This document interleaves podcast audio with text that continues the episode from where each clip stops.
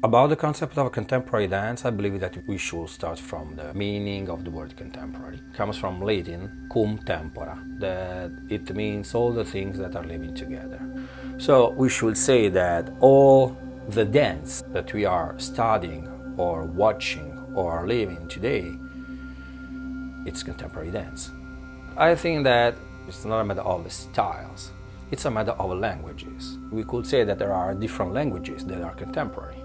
My opinion is that for sure, if we want that our action is recognized as a contemporary action, has to follow the rules of the modern contemporary art. And in contemporary art, we know that it is a contemporary action if there is a performance. In this vision, we call identify what is contemporary or what is not. If there is a pure artistic performing action, so we should say that our work is a contemporary work.